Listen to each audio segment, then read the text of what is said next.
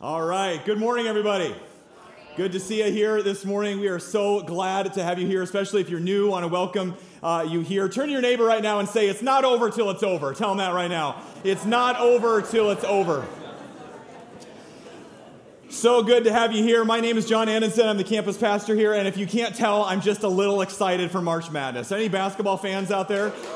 Okay, 12 of you, great. Uh, really glad uh, for that as well. There's spring means a lot of things to a lot of people. For some of you, it's you know the, the warmer temperatures. It's very very exciting. The ice melting. Can I get an amen for ice melting? That's a really good thing.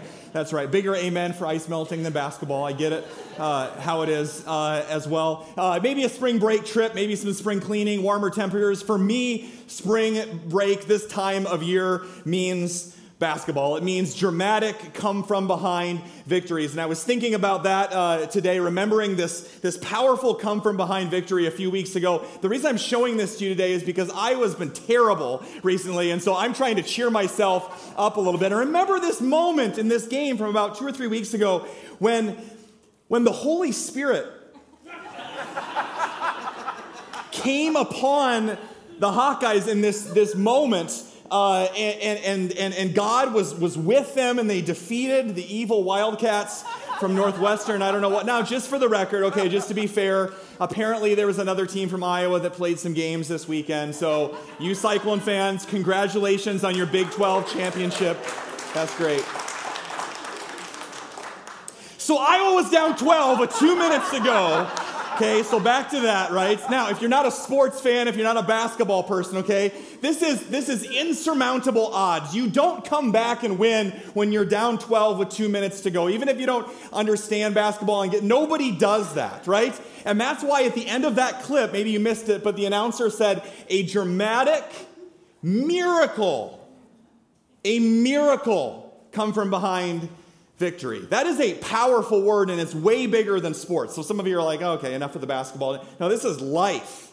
We don't use that word very often, but when we do, it means something. It, it has gravitas, it has weight to it, a miracle. We use that when it seems like all was lost, when the odds are too much to overcome. And that's why I believe that sports are such a powerful illustration for life.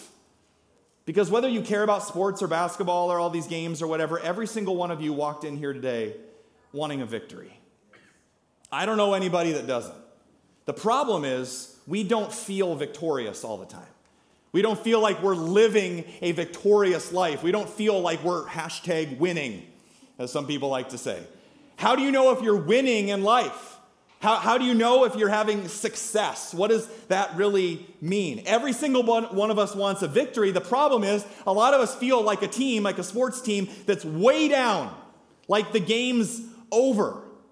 A lot of us feel helpless or hopeless today. A lot of us feel defeated in some way and beaten down. Maybe there's yourself or a family member that's recently got a diagnosis or you've recently lost a loved one and you just feel so down for the count. Just beaten down. Maybe it's the, the fire, the, the passion, the flame of your marriage that once is down to a little pilot light now. You feel like you're down and out, so far away from victorious living. Maybe if you're a, a, young parent, a young family, you're just desperately in need of some rest from this craziness of parenting and just trying to keep up a little bit. Maybe the budget meeting every month keeps beating you down and you wonder, am I ever gonna, are we ever gonna get back to, to stability. I just always feel like I'm down. Maybe some of you have been waiting for an answer to prayer. We want to start a family. I've been praying for my loved one to come to church. I've been praying for them to come to faith. I've been praying for God to change somebody's heart, but it just doesn't seem like it's happening. And rather than winning at life, it maybe feels like you're just surviving. I mean, I've got a pile of laundry at home, you might be saying, and the kitchen's a disaster, and the kids won't behave, and our marriage is a train wreck, but here we are at church. You're not winning. Feels like you're losing, maybe just surviving. You might even say, I, I need an intervention today. I need a miracle. I need a, I need a touch from God. Well, the good news today is that no matter where you're at, the good news is just like the Hawks. We have a God that says to all of us today, it's not over till it's over. And with Jesus, it's never over.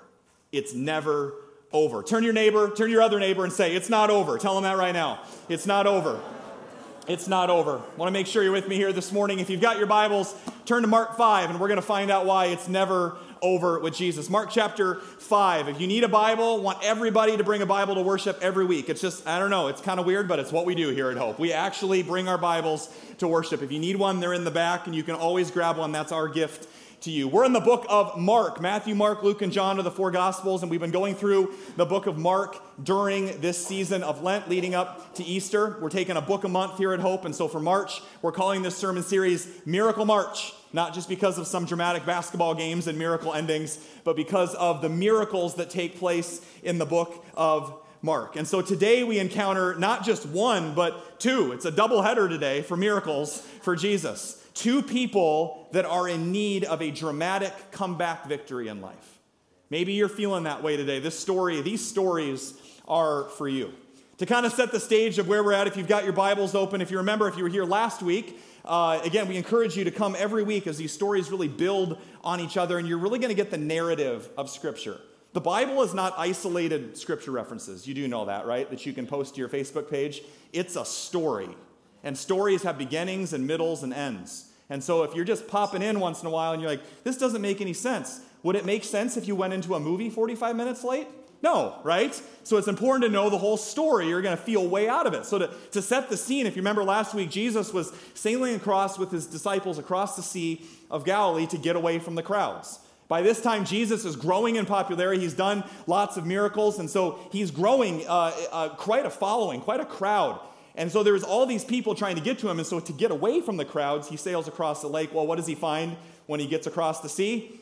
More people, a bigger crowd, right? He's got this following. He's a rock star. There's a reason that musical that a lot of you grew up with in the 70s and 80s was called Jesus Christ Superstar, right? Because of stories like this. He's a superstar. He's famous. If you're healing people and word's getting out, there's a lot of people that are going to grab around. And so there's a, a, huge crowd, hundreds, if not thousands of people that are following Jesus. And it's in this crowd of people, as we learn, skip down to verse 25, one of the faces in this crowd is a woman who has been bleeding for 12 years. Mark doesn't tell us exactly why, we don't know what her condition is, but we read that she's seen multiple doctors, multiple tests, multiple attempts Nothing is fixed, whatever condition that she has. I love how relevant the Bible is because some of you are right there today.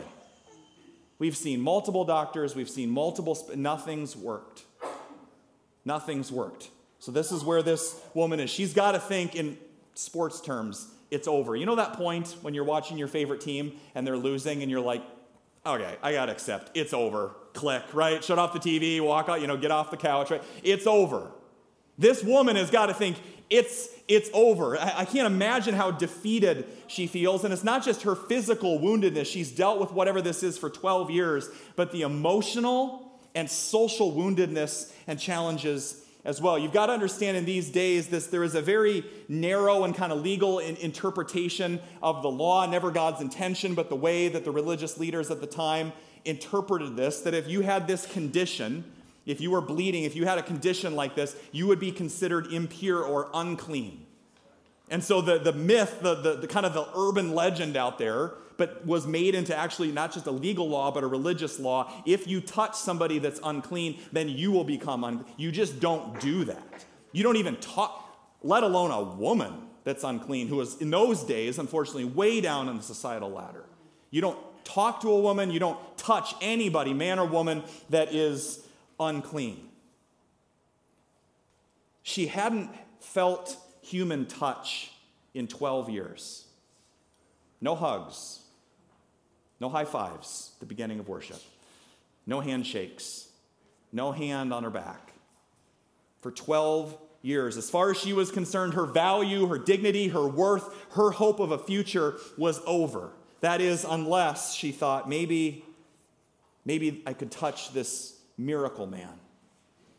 This miracle man. And so we get to verse 27, and it says, When she heard about Jesus, she came up from behind him in the crowd and touched his cloak. You have to understand what an act of desperation this is. She's unclean, and if she initiates it, not, not, not only just with any person, but a man, a rabbi, a religious leader about Jesus, this could be the end for her. You don't touch a rabbi if you're unclean. And so she could literally be put to death for doing this. So this is a matter of life and death in multiple ways for her. But she's heard about Jesus, and it's really she's at the end of her rope. She's like, I'm not just going to touch him, but maybe, just maybe, if I could touch the hem of his robe, then I might be healed.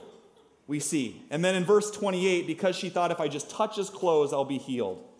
And she does. She pushes her way through the crowd. It's like Black Friday at Target, and she's moving her way through and getting, you know, people out of the way. And she gets there, and then we read immediately her bleeding stopped, and she felt in her body that she was freed from her suffering.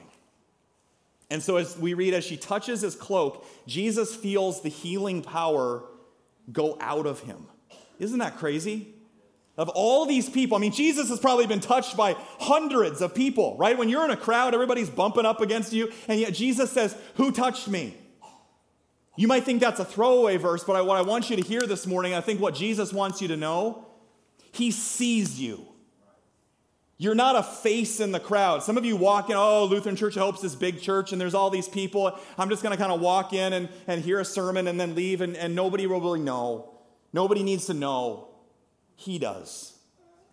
He's never out of touch with you. He felt uh, hundreds of people had touched him, but when this particular incident, he felt the healing go out of his body, and so he asked who it was. And again, if this woman fesses up and says it was me, she's done. And yet, she has faith, she has courage, and she says it was me. And instead of casting her out or demeaning her, Jesus responds in verse 34. Let's read this together up on the screen. Go ahead and go to the next slide. Let's read it together. Daughter, your faith has healed you. Go in peace and be freed from your suffering. In other words, Jesus says to the woman, Your story that has been defined by defeat is now defined by me. That's what happens when you get a touch from God. Whatever has defined your story in the past disappointment, abuse, woundedness, betrayal, defeat when you meet Jesus, it's defined by victory, not because of your strength and your power, but because of his strength and his power. Amen? It's not like, oh, I'm just going to keep going on with my hopelessness and despair and I'll just kind of tack Jesus on the side. Yeah, I go to church. No, Jesus changes everything. Amen? Jesus changed everything from her. Her story is now defined by this moment that she was literally touched by God. Not everybody in the Bible can claim that, right? What would it be like to be touched by God? Not necessarily in a physical sense, but for us here today, in, in the depths of who you are, you need that healing touch. You're not anonymous to Him. He knows you, just like He knows the woman. He knows your story, He knows what you're up against. And so Jesus connects with her on this deep level because she, they had this touch. Didn't have to, but there's something powerful about touch. It connects us on this deeply human level. And maybe nobody knows the power of touch better than, than parents and, and kids. I was thinking about it this week. There was a commercial that the Pandora company that does jewelry, uh, I don't normally watch jewelry commercials in my free time, but this past week I remembered this one. And what they did is, I think it was originally for Mother's Day, but it's bigger than that. It's about the power of touch, about human touch. And what they did is they, they had five or six uh, pairs of moms and their little kids, sons or daughters, probably four, five, six years old, and they brought them in, they lined up the moms, and then they blindfolded the kids and they said, Go find your mom only through touch.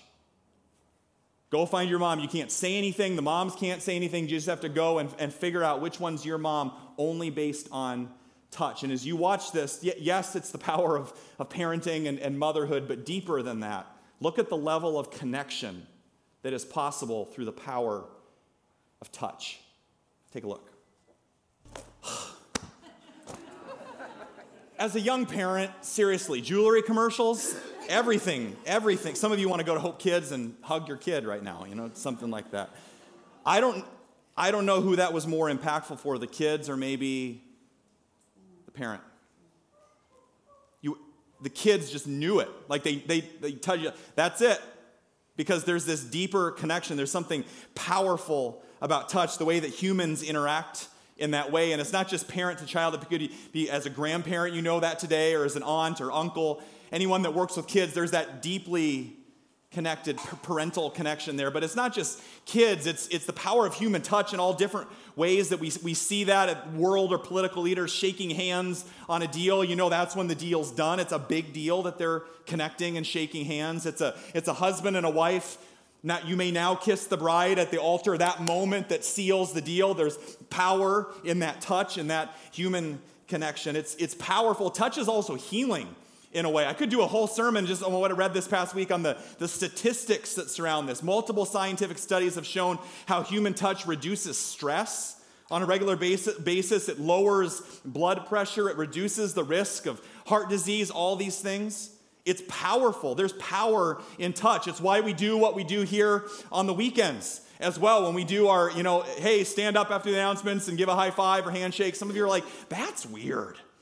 That's really weird. Is that, is that the time for extroverts and the time for introverts to be conveniently in the bathroom? Is that what that is? Like, I get it. I'm a, I'm a fellow introvert myself, um, but there's power in that. There's power. It's why we do what, one, it's just, it, we're friendly. It's good to be the church. It's good to be friendly. But a part of being the church is we're family.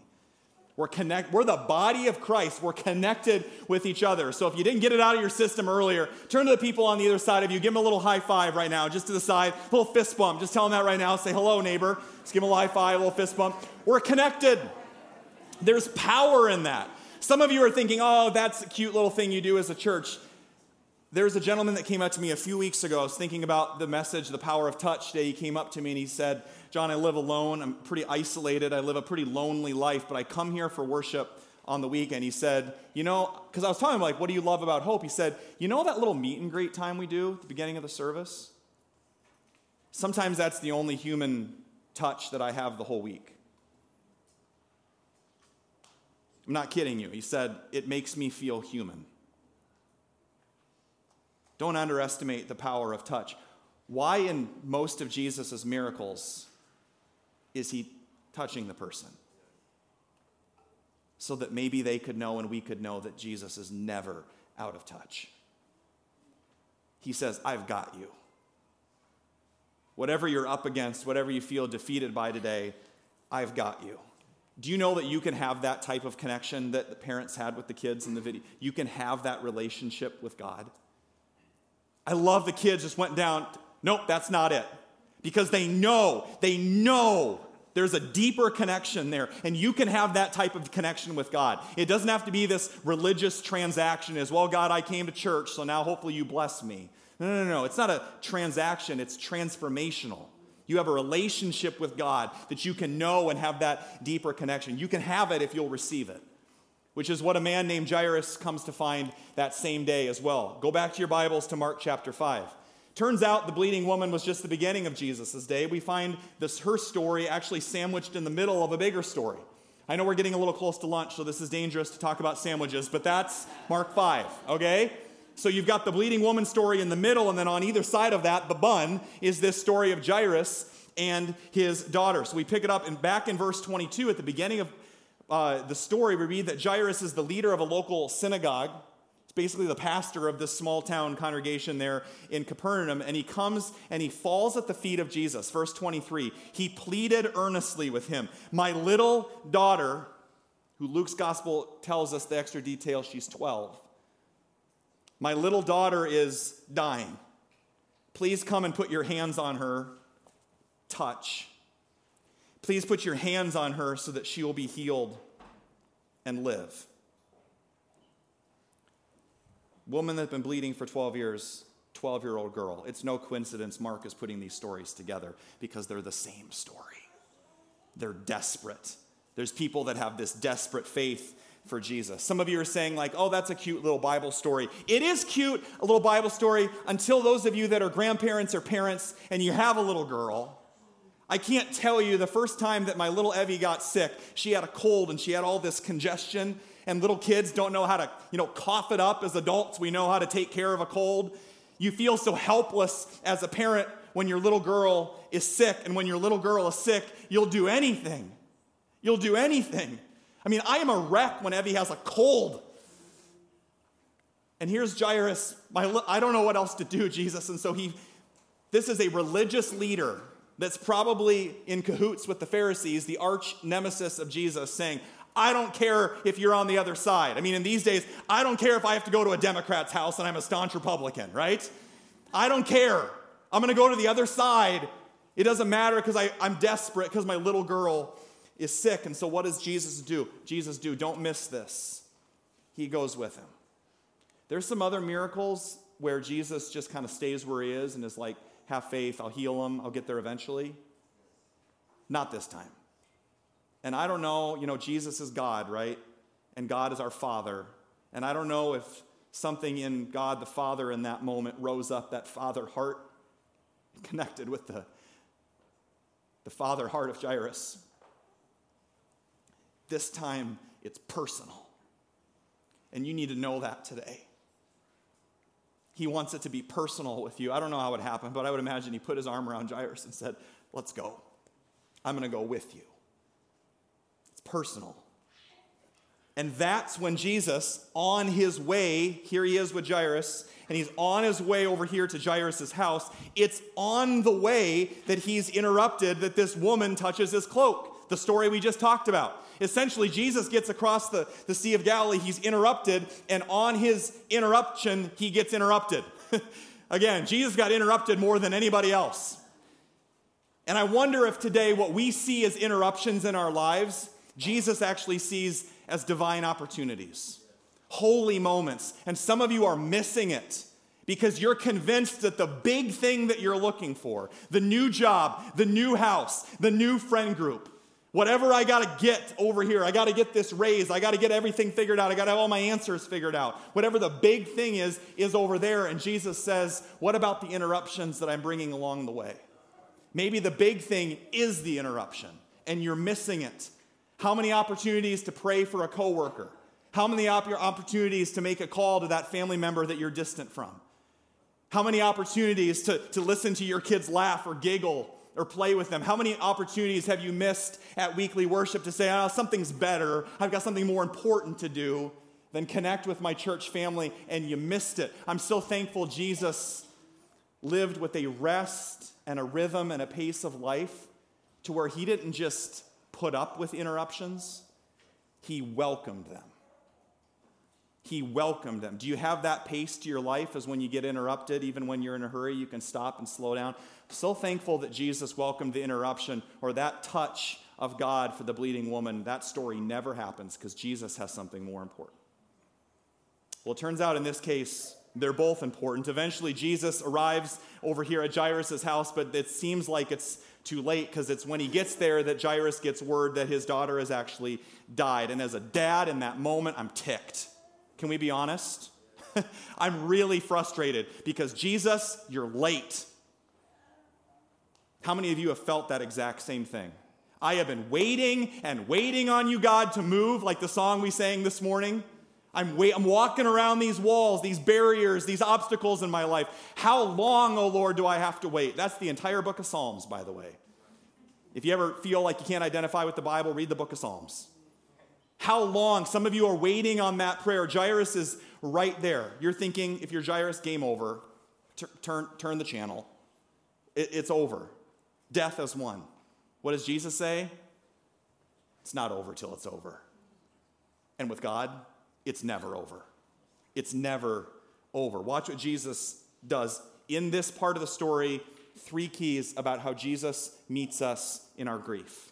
Some of you are grieving today, some of you are hurting today. Three things about how Jesus meets us in the middle of our hurt and our pain. Number one, he's personal. We've already learned that. What's fascinating about all these miracles in the book of Mark, not one of them is the same. Jesus healed a blind guy one time by rubbing spit and mud on his eyes. What? Jesus, you're weird. but he's personal. Every miracle is different. Have you noticed that? Because every person is different. The touch of God that you need today is different from what the person sitting next to you need, but the power of the Holy Spirit is going to tell you exactly what you need to hear. Number one, he's personal. The second thing we learn about how God meets us in our grief is what Jesus does. He's a safe place. Watch what Jesus does in verse 37. There's an entire crowd gathered around. They even hired people to come in. In this sense, they hired women to come in and weep and wail. It was a sign of respect. I mean, Jairus is a well known figure, figurehead in town and there's an entire crowd, hundreds of people probably gathering around. And Jesus, understanding the sensitivity of the situation, when you've had a loved one die, a family member die, when you're hurting, you're having a terrible week or a terrible day, do you want a lot of people around? No. You want to be left alone, right? So I love what Jesus does here. Uh, in the Greek, it's, it's the, the word here doesn't trans, there's not an exact English translation. We just think Jesus asked some people to leave. The Greek verb is a little bit closer to he threw out the crowd. Some of you are like, geez, calm down, Jesus. I don't read it like that. You know what I read it as? Jesus is extremely protective of people that are hurting. Like this righteous passion to protect hearts that are aching. And some of you need to hear that today, right in the middle of your grief, right in the middle of your pain, right in the middle of whatever you're up against today. Jesus says, I'm not far from you. What is he doing? Jesus is creating a safe place. When you're with people that are hurting and grieving, do you try to just offer a bunch of answers that there's no explanation? Well, God needed them more than you did. Well, they're an angel in heaven now. Well, that doesn't really help right now. You know what does help? Shutting your mouth and listening and crying and weeping with people and reminding them that God's never out of touch. Jesus clears out the crowd and he says this I want Peter, James, and John, my inner circle. I want mom and dad. That's it. Everybody else gone. I love Jesus. I love Jesus. He is creating a safe place, and then he goes in and he says to this little girl that's dead, okay, everybody, you know, the disciples got to be thinking, Jesus, you've, you've healed paralyzed people, you've healed the blind man, you've healed somebody that had a cold over here. She's dead, Jesus. The stakes are high now. The plot thickens. Jesus takes this little girl by the hand and says, Talitha koum, which is Aramaic, the original language that Jesus and his disciples spoke. The New Testament's written in Greek, Jesus spoke in Aramaic. And the reason that authors leave sometimes the original language in there is to get your attention. Talitha koum, little girl, get up or arise. And it says the little girl immediately, everybody say immediately. She stood up and began to walk around. This isn't just like a partial healing or a kind of healing, it is full restoration. This isn't a random act of kindness. Jesus is pointing to the end times. He's pointing to when I'm going to come back again and there's going to be complete healing for everybody. I'm not just going to kind of heal you, but people that have never ran are going to run. People that have never walked are going to walk. People that have never jumped are going to jump. There's going to be no more goodbyes. There's no going to be no more funerals. Praise God.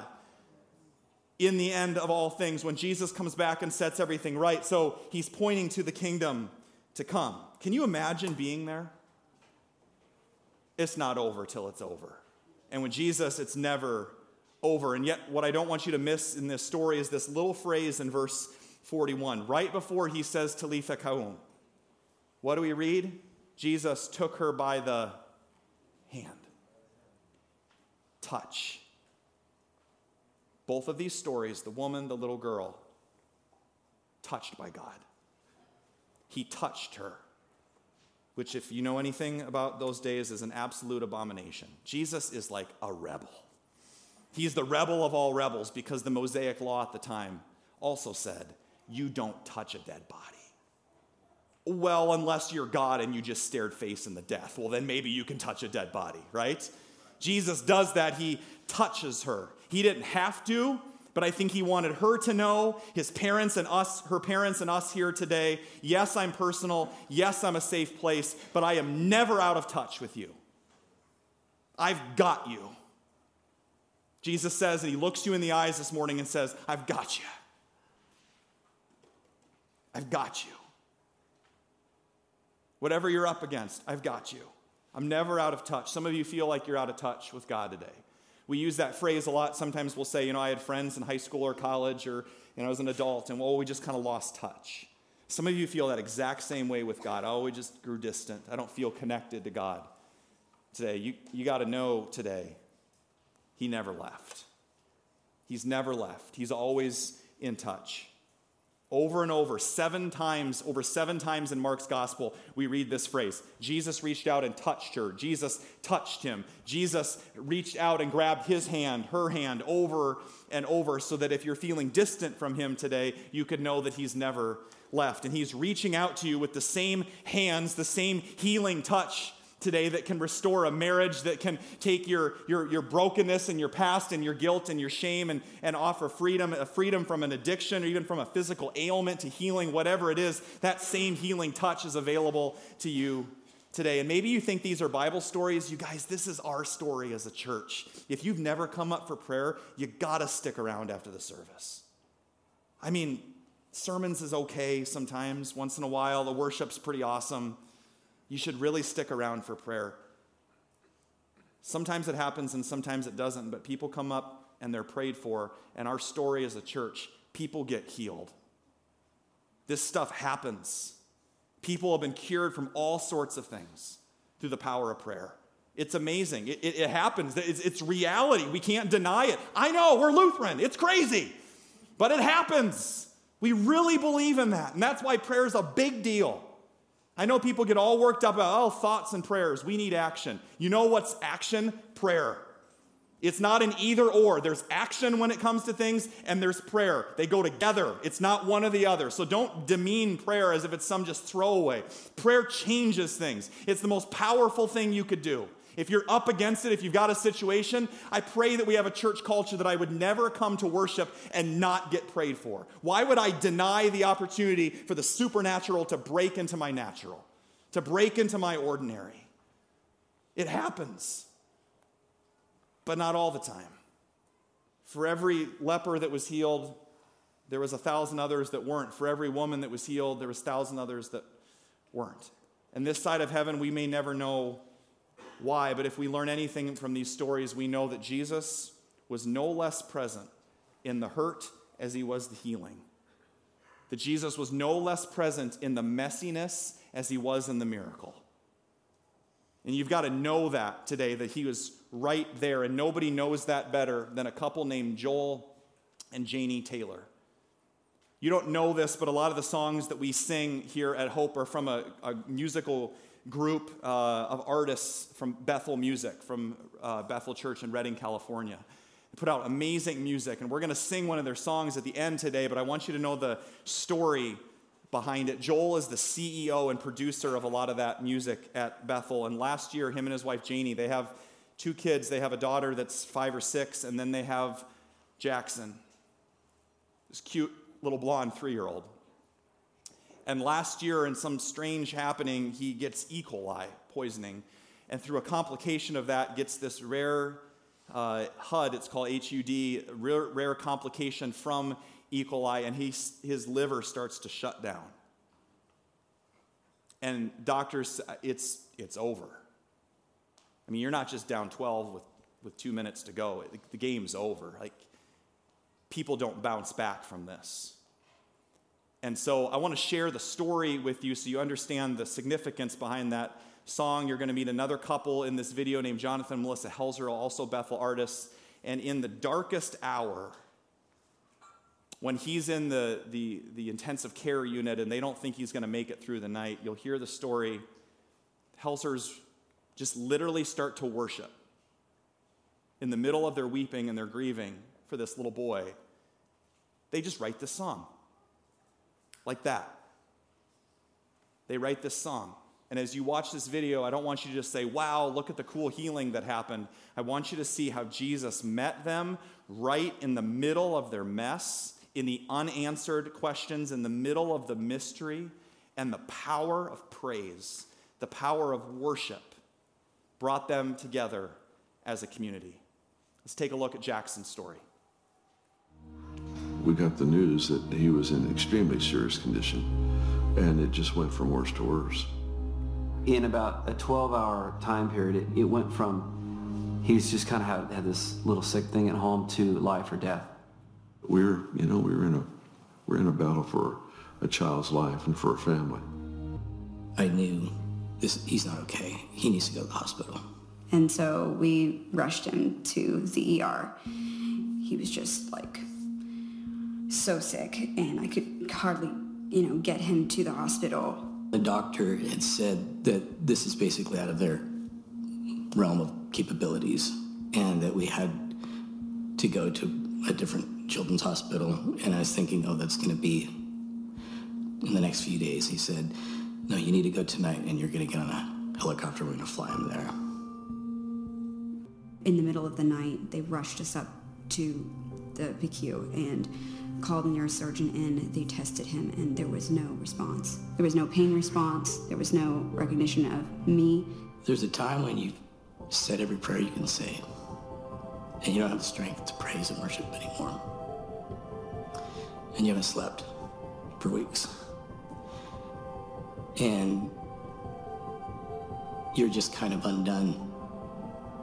And that was a moment for me when I was undone. The flip side of that is, I feel like that was the moment that I really began to feel the prayers. We were in the brink of life or death, and people would be posting comments on our Facebook. We are up praying for you. I didn't have any prayers left to say, but I could feel and see and hear the prayers being said on my behalf. I remember the night we got the text that they didn't think he was going to make it through the night. When you got the text, you just collapsed into my arms and just like began to weep. And I could just feel like, like we're going to lose. Like we're going to lose Jackson. Like we're not going to win this one. There's not going to be victory on this battlefield. Those moments, even though they're really hard, something within us rises up that only moments of trauma and hmm. intensity can actually call forth. In those moments for us, like the only option is like, we just have to worship. I remember standing at this crossroads and this giant of unbelief standing in front of me. Like it's, it's your prayers don't matter. Um, all these prayers don't matter. Like the Lord's not going to hear it. This is going to be like the other moments where you prayed with all your heart and then you buried your friend the next week. And, um, and it, but there was like something inside of me of like, no. And the melody just erupted out of my heart that, um, I raise a hallelujah in the presence of my enemies. He sent me a song, and I didn't know to what extent, but it said his their community had prayed for Jackson, and in a spontaneous moment, they came up with a song, and so they just you know recorded it and sent it to me. I took that song over my phone and I played it over my son over and over again. You know, I raise a hallelujah in the presence of my enemies. I raise a hallelujah. My weapon is a melody. He started talking again. What did you just paint a picture of? You know, he was, you could tell it was, it was still like fragile, it was still coming back, but he was talking again, and that was like amazing. Just the shift internally of like we made it was incredible. We walked in to the hospital just before Christmas, and now we're sitting here with a healthy son taking his nap right now.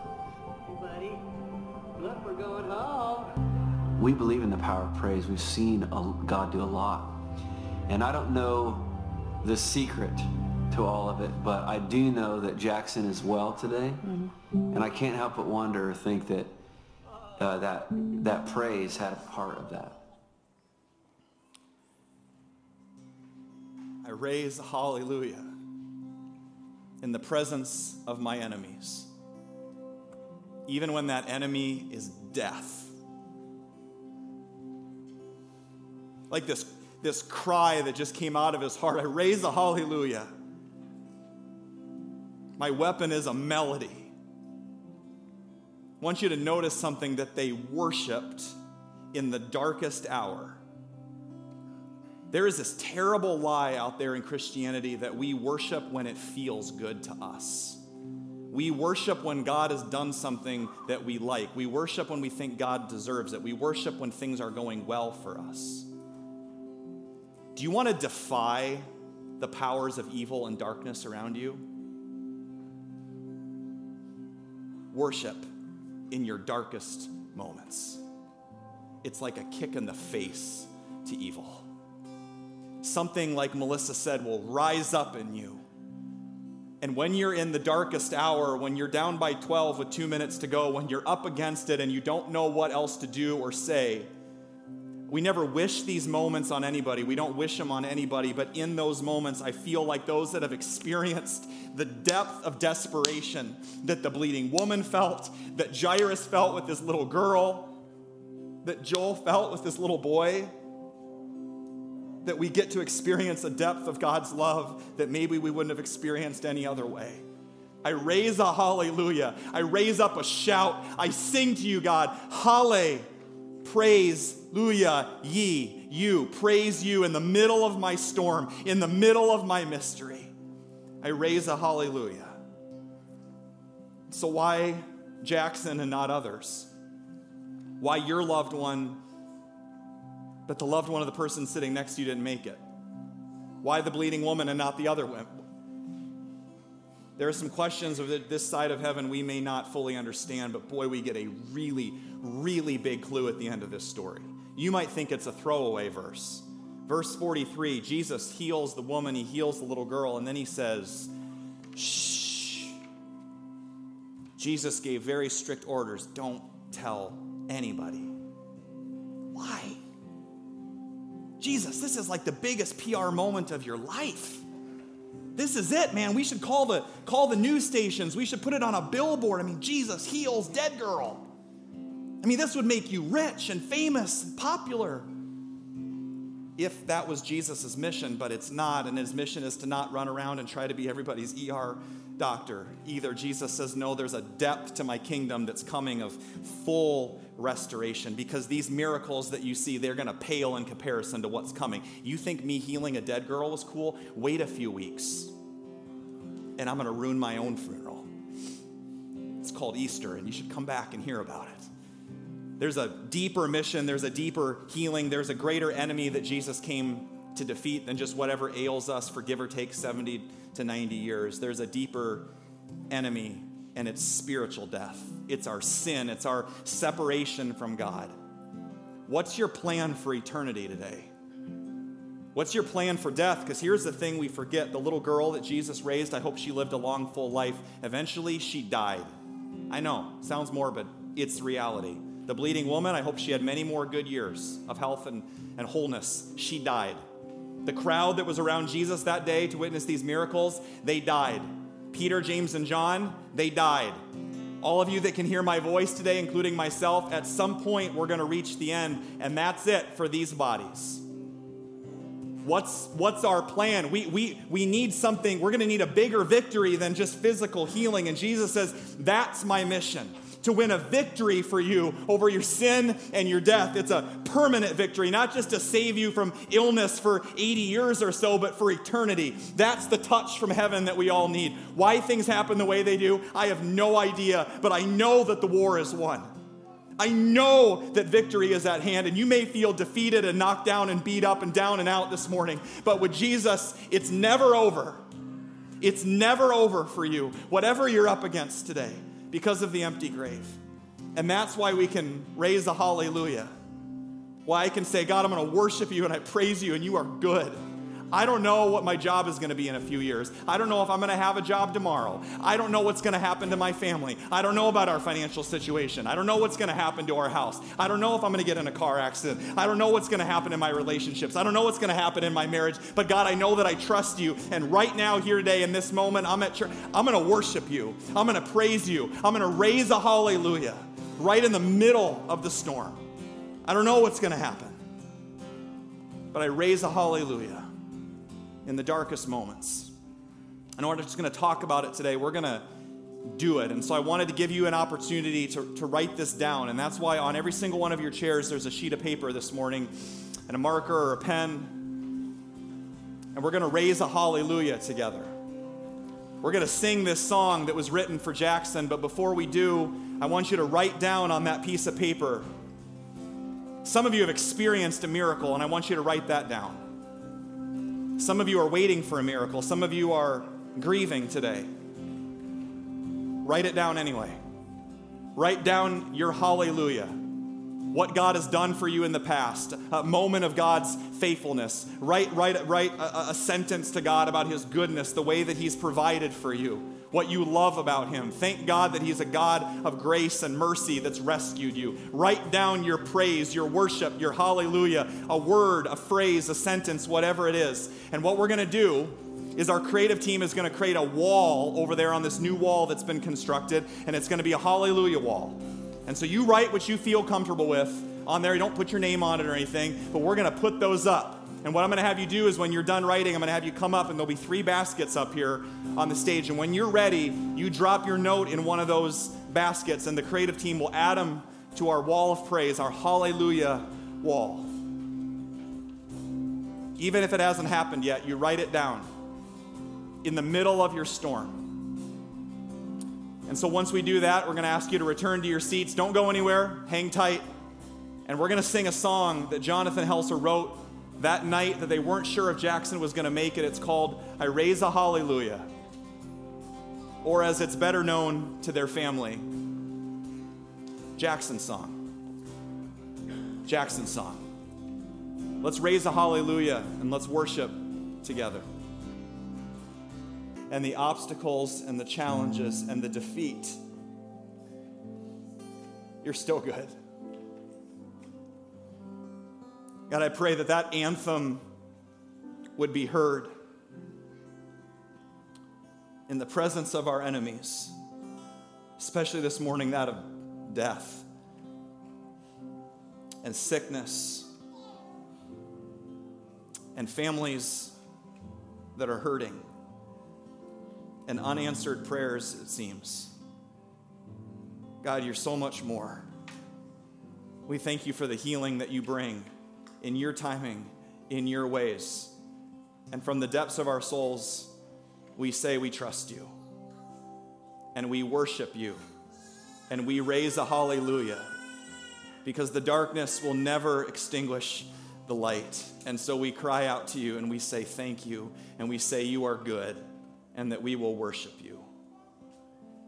I'm going to sing in the middle of the storm. I'm going to worship you on my toughest days. We thank you that you're a God that's with us on the mountaintops and in the valleys, in the now and in the not yet, in the calm and in the storm. So meet us there this week, God. Give us your courage and your confidence to walk into each day knowing that you've got us and you hold us with your touch by the hand. Continue to pour your love into our hearts, God, so that we can overflow with that love and reach out to the world around us and share the everlasting love of Jesus Christ. We pray all this in your name. And everybody said together, Amen. Amen. Now that you've come to church, go and be the church. Come on up for prayer if you need it. Bring your connection cards to the back. We'll see you next week.